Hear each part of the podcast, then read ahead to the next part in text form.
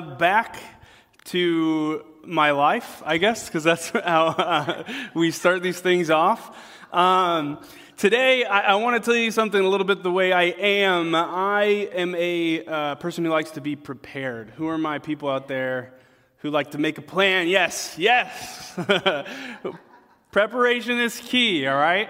Now, those of you who just like are adventurous and just live life, like, that's awesome, but I'm not that person.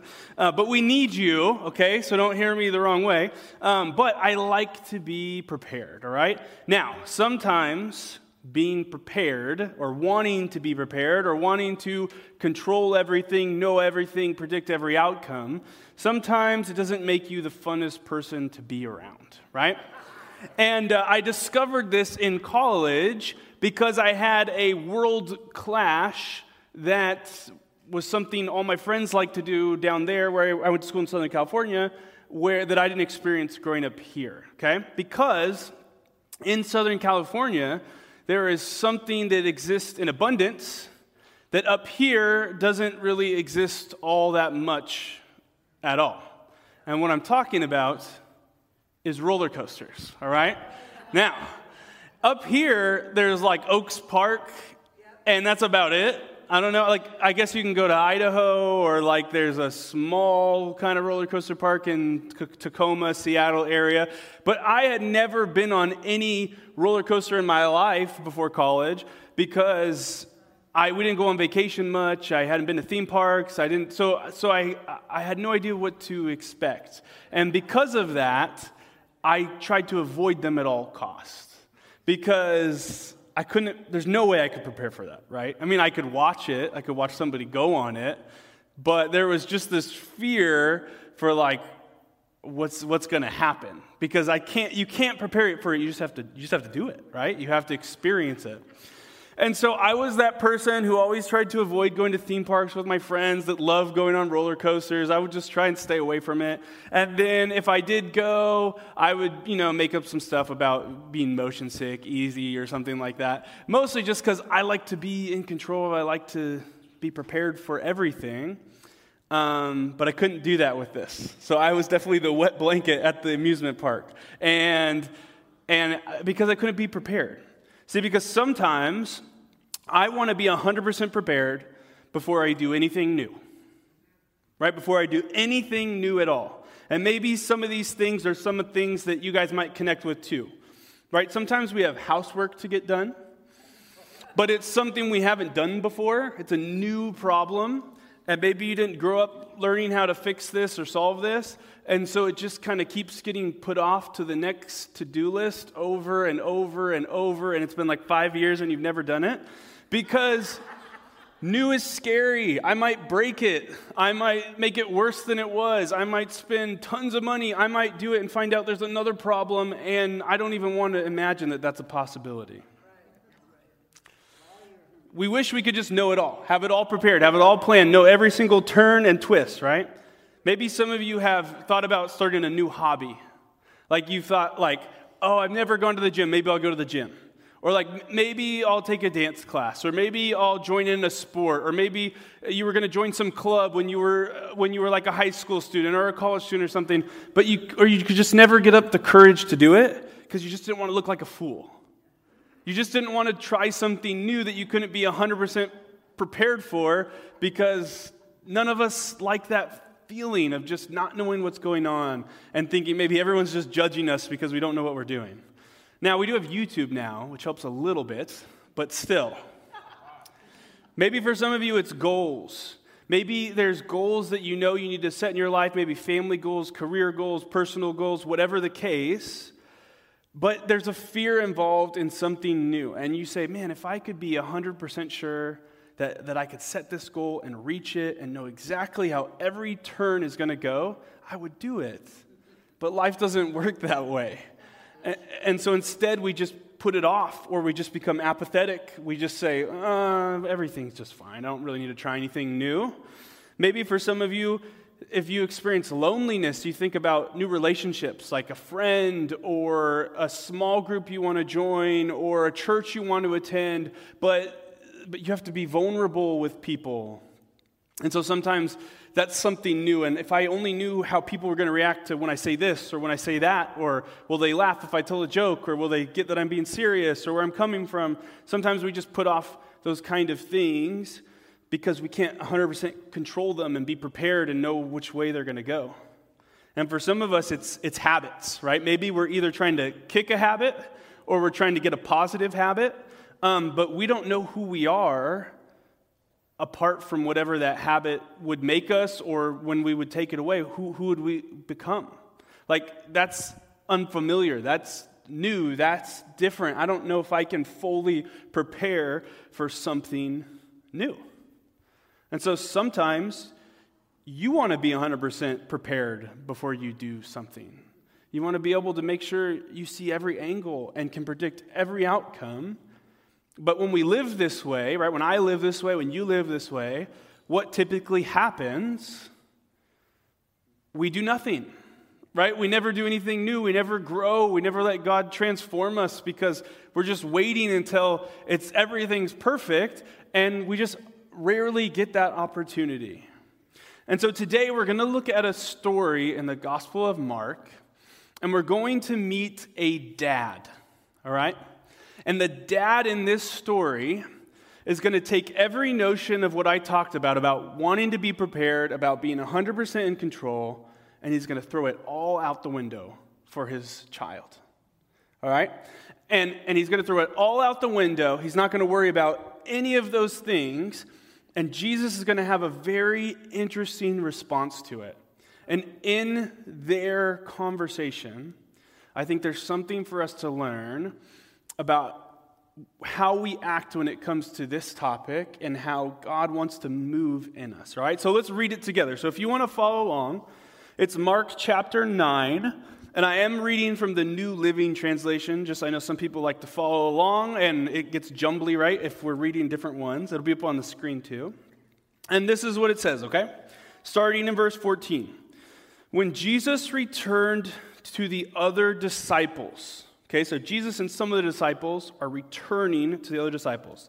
They saw a large crowd surrounding them, and some teachers of the religious law were arguing with them. All right? Have you ever walked in on a fight that you weren't a part of? You just walk in the room, and people are just mad at each other, arguing, yelling. You immediately wish you could leave that room. Why did you ever walk through that door, right? This is what Jesus walks into. He walks into an argument happening between religious leaders and his disciples. We continue. Uh, when the crowd saw Jesus, they were overwhelmed with awe and they ran to greet him, right? Jesus is so big at this point, they don't even care. Like, we, we didn't like that we walked into that room, but we kind of like to watch a fight, right? Just a little bit. But they're so amazed by Jesus that they leave the fight completely just to go see what Jesus is going to say. And so the crowd surrounds Jesus, and this is what Jesus asks he says, What is all this arguing about? One of the men in the crowd spoke up and said, Teacher, I brought my son so you could heal him, right? This is the father I was talking about. And whenever, um, and oh, sorry, I skipped line. He is possessed by an evil spirit that won't let him talk.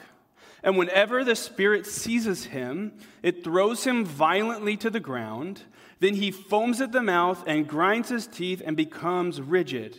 So I asked your disciples to cast out the evil spirit, but they couldn't do it.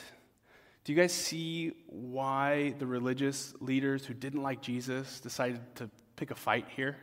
Because his disciples couldn't deliver, right? What an opportunity to start an argument. That's why they got in on this. And this is Jesus' response, right? He is, I think it's fair to say he's somewhat disappointed in what has gone on. He says, You faithless people, how long must I be with you? How long must I put up with you? Bring the boy to me. Man, that just sounds like the most like you're out trying to help your dad on some house project, and he's just like, just give me the hammer, go inside, right? It's just, how long do I have to put up with this? Just bring the boy to me. Jesus is like, I'm going to take care of this. So they brought the boy, But when the evil spirit saw Jesus, it threw the child into a violent convulsion, and he fell to the ground, writhing and foaming at the mouth. Then Jesus says, How long has this been happening? He asks the, boy, the boy's father. And he replied, Since he was a little boy. The Spirit often throws him into the fire or into the water, trying to kill him. Have mercy on us and help us if you can. Jesus' response here is so great. I like to think that he's thrown off because you have to imagine person after person after crowd after crowd is just trying to get to him, trying to ask for his help, trying to be healed, trying to get someone in their family healed. And Jesus says, What do you mean if I can? I just. I, I, honestly just picture Jesus as genuinely surprised. If I can't, I haven't heard that one before. What do you mean if I can? Jesus, Jesus says anything is possible if a person believes. The father instantly cried out, I do believe, but help me overcome my unbelief. Wow. Now, Jesus, just like a paragraph ago, just got super mad at his disciples because nobody could figure out how to, how to heal this person. And now this guy steps forward like I said, he doesn't, he's not fully prepared. He's not even, he doesn't even have his full faith in Jesus, right? He just says, I do believe Jesus, but, but I also don't believe in, and help me with that. This is Jesus' response. Jesus saw that the crowd of the onlookers was growing. He rebuked the evil spirit. Listen, you spirit that makes this boy unable to hear and speak, he said. I command you to come out of the child and never enter him again. Then the spirit screamed and threw the boy into another violent convulsion and left him. The boy appeared to be dead. A murmur ran through the crowd as people said, He's dead. But Jesus took him by the hand, helped him to his feet, and stood up. And afterwards, when, they, when Jesus was alone in the house with his disciples, they asked him, Why couldn't we cast out the evil spirit? Jesus replied, This kind can only be cast out by prayer. The father in this story was desperate and he risked everything. And, and, he threw any caution to the wind that he had to have a plan, that he had to be prepared, that he had to fully believe that Jesus could do this. And instead, he just, he just looked for Jesus. He just brought it to him. He said, he said, If you can heal him, heal him. And when Jesus questioned him, he said, I do believe, but help me with my unbelief. And, and Jesus' response is not to criticize him or to push him away or to say, How long do I have to be with you? like he just said previously. He heals this man's boy. See, Jesus honors a desperate man's attempt to put his faith in Jesus, even though he needs help even though he can't bring 100%, even though he can't bring it all, even though he's not the perfect believer of Jesus, Jesus honors the faith that this man brings. See, because the truth is, a lot of times we think we have to bring 100% prepared faith to God. But the truth is that we can bring our issues to God with any faith, any amount he just asks that we bring it to Him, no matter how much, no matter how little. If we come to Him in our desperation, looking for Him and asking for His help, He will be faithful to us. Right? How, how often do we think when it comes to church, when it comes to God, when it comes to being involved, that we got to get it all mapped out, all put together, and when we're worthy, then we'll go all in? Right? If we do that, we're going to be like how I'm living my life. Nothing's going to happen, right? Because I'm just waiting to be arrived, to be fully prepared to know how every twist and turn is going to go. But this man teaches us that whatever faith we're able to bring, God honors that. And he sees our honesty in our attempt to do that. And so, how does this change our life, right? For me, this has made an impact on my life in a lot of ways. One of the ways is that I try things that feel impossible, right? If I was waiting for a 100% confirmation that God wanted me to do something and that I knew how it was going to happen and I knew every step to take and I knew it was going to succeed, uh, I would never do anything, right? Because I never, I, I don't experience that. But when I see the story of this father and that God will honor any faith I bring, no matter how big or how small, if I am open and transparent and ask for his help, then I will try things that I don't think I could do on my own. The other thing is that happens is uh, I am quicker to bring about sin in my life, right? When sometimes in church we feel like I'm going to go fix my mess and then I'm going to come back to church, right? Let me step back. God, hold on. Let me get my stuff together. I'm back. Now I'm in good shape, right? Uh, but that's not what God wants from us. He's not looking for everything to be perfect before we come to Him. He's looking for any amount of faith we have. And so I find in my life, it's quicker for me to bring the things that I struggle with in life to a mentor, to a friend, to my small group, because I'm able to know that God can do something with it, even if I don't think He can do something with it, any amount of faith. I'm also quicker to ask questions, right? This is a big one for me. Uh, because I, I, shared a couple weeks ago preaching uh, skepticism and doubt is the way I, I see life, just not positive or negatively, just how I see it. It's the good parts of me, the bad parts of me, it's, it's everything, it's my worldview. And when I know that God can handle my doubt, and when He honors any faith I bring Him, even if it's this big or this small, I'm so much quicker to ask questions because I'm not worried about whether it ruins my relationship with Jesus. I don't have to leave Him to be in that place.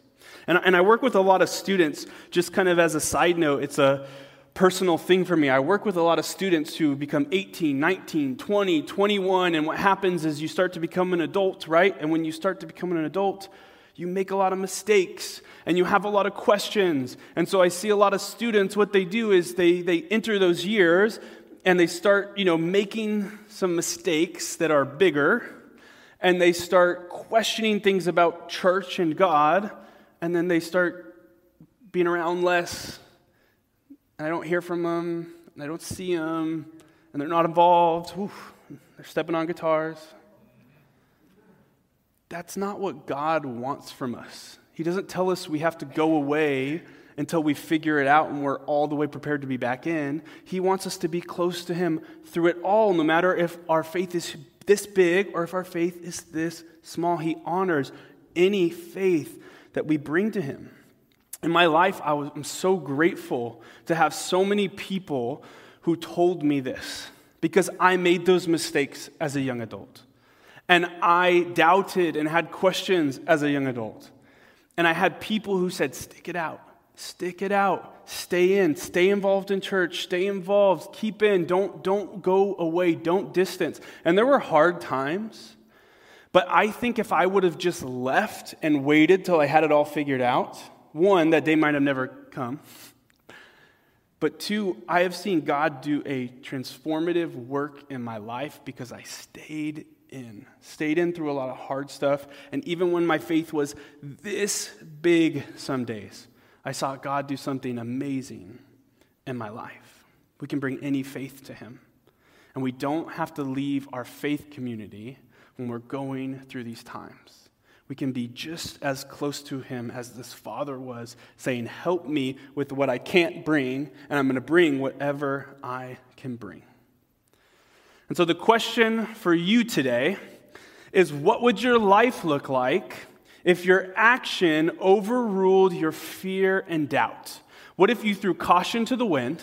What if you said, I don't have to be 100% prepared? What if you said, I'm not going to know every way this ride is going to turn and dip and do a loop, but instead, I'm going to bring whatever faith I have to you, God, I'm going to trust that you can do something with it and you can help me where I feel helpless and full of doubt and, and not even sure if you're able to do this. Here's some of the questions I have for you in what your life would look like. What is God maybe calling you to do that seems beyond your capacity? What is he asking you to step in? A relationship, a place to serve, a community, a family issue, a neighbor? What is, where is he asking you to step in where you feel uncapable. Where maybe if you brought this much faith, you could do something. For some of you, what sin or lie or addiction are you letting rule your life because it's what you it's more familiar, it's easier to know. You don't know what the path away from that is. That seems scary, and you wish you could be prepared for it, and then you do it if the plan was foolproof. But what if you just, with this much faith, as much as you had, brought it to God and said, I don't even know if you are capable of doing something with this, but help me. I'm bringing this. Help me with what I can't see, with what I can't believe. How many of you have doubts and questions you just haven't said out loud? Because somewhere along the line you got taught that's not okay. Or somebody's going to think, well, you must not be a very good Christian. But what if you said, God, I have this much faith right now. This is a big question I have. And I'm going to bring it to you, not knowing if it's going to mess everything up, but I'm going to trust that if I bring it to you with faith and ask for your help, that you're going to help me through it.